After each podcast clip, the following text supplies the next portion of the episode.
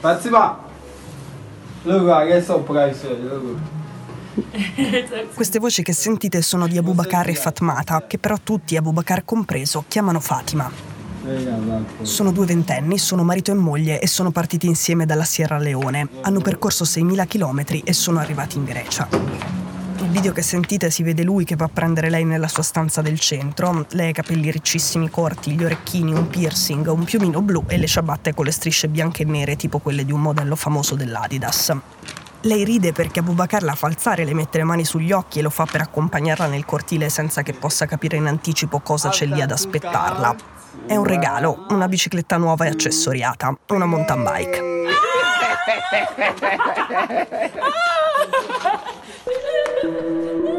La Grecia ha regole molto rigide sui richiedenti asilo, scoraggia gli arrivi, la polizia criminalizza i salvataggi in mare e così le navi ONG si sono spostate da quella zona.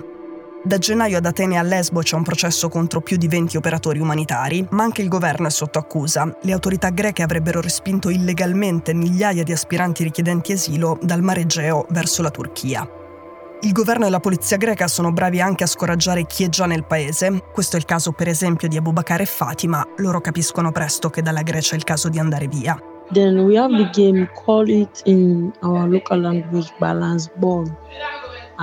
Fatima ha 23 anni, ha un ritardo, non le viene il ciclo da due mesi. Lei e suo marito credono sia incinta e forse anche per questo pensano che sia meglio anticipare il viaggio. Che più si aspetta, più la pancia cresce e passare un confine a piedi diventa più faticoso e pericoloso. Così Fatima e Abubakar iniziano una traversata verso nord e camminando, appena valicato il confine tra la Grecia e la Macedonia del Nord, un poliziotto li vede. Invece di urlare o fare segno di fermarsi, spara.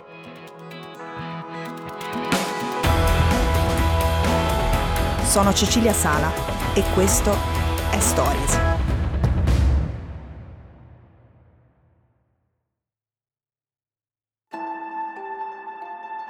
Oggi è il 25 compleanno di Abubakar, che è rimasto illeso nella sparatoria. Fatima è stata uccisa dalla polizia di frontiera della Macedonia del Nord il 19 aprile vicino a Gavgelia. Il Ministero dell'Interno ha ammesso che la persona che ha sparato è un agente di polizia, dice che però non ha fatto niente di male, che Fatima è la vittima collaterale di uno scontro con un trafficante, che nessuno ha sbagliato, è stato un incidente. Tutti i testimoni, tra cui Abu Bakar, dicono che questo non è vero. I testimoni in questione sono gli altri migranti che erano con loro e li ha sentiti il team di Second Tree. Sono le persone che stanno aiutando Abu Bakar nella Macedonia del Nord e che sono in contatto quotidiano con i fratelli e i genitori di Fatima. Hi, my name is Abubakar. I'm the husband of Fatimata. Fatima, she is my wife. Ho parlato a distanza con Abu Bakar, questa è la sua voce, il suo racconto di quello che è successo quel giorno. Lui per prima cosa vuole parlare di lei, del rapporto tra loro due, poi spiega la dinamica degli eventi. Dopo che sparano, Fatima è insanguinata e lui prova a soccorrerla. Si arriva in ospedale e lei probabilmente è già morta, ma lui non lo sa ancora.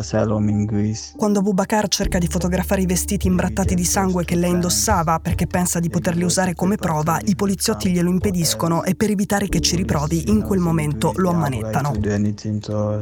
Ad Abu Bakar dicono che è in corso un trasferimento in un ospedale più grande e più attrezzato. Lui sale sulla camionetta con i poliziotti, ma l'ospedale grande non esiste. Quel viaggio serve a portarlo dentro una cella.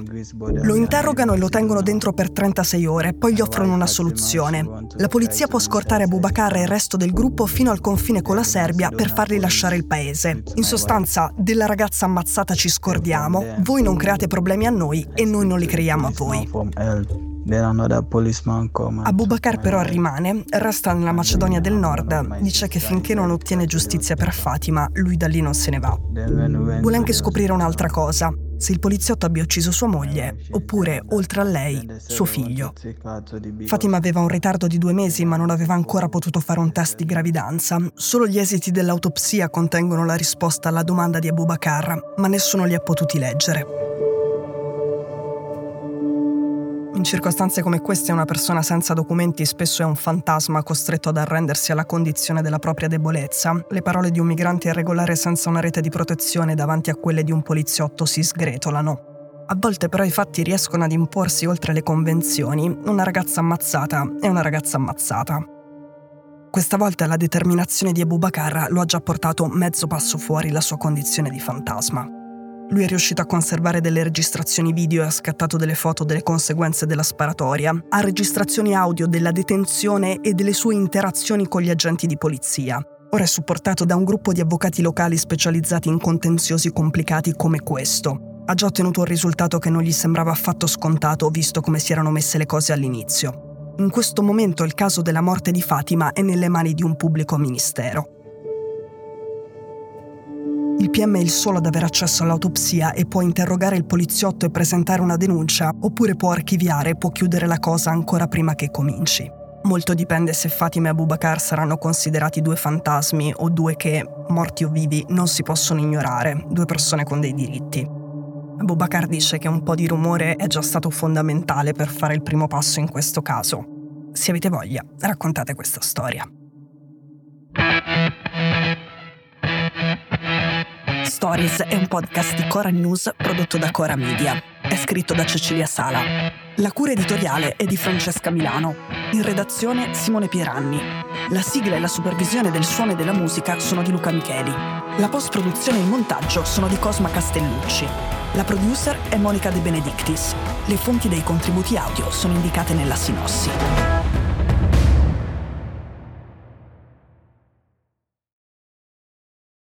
Questo episodio è stato prodotto e sviluppato insieme a Spotify Studios.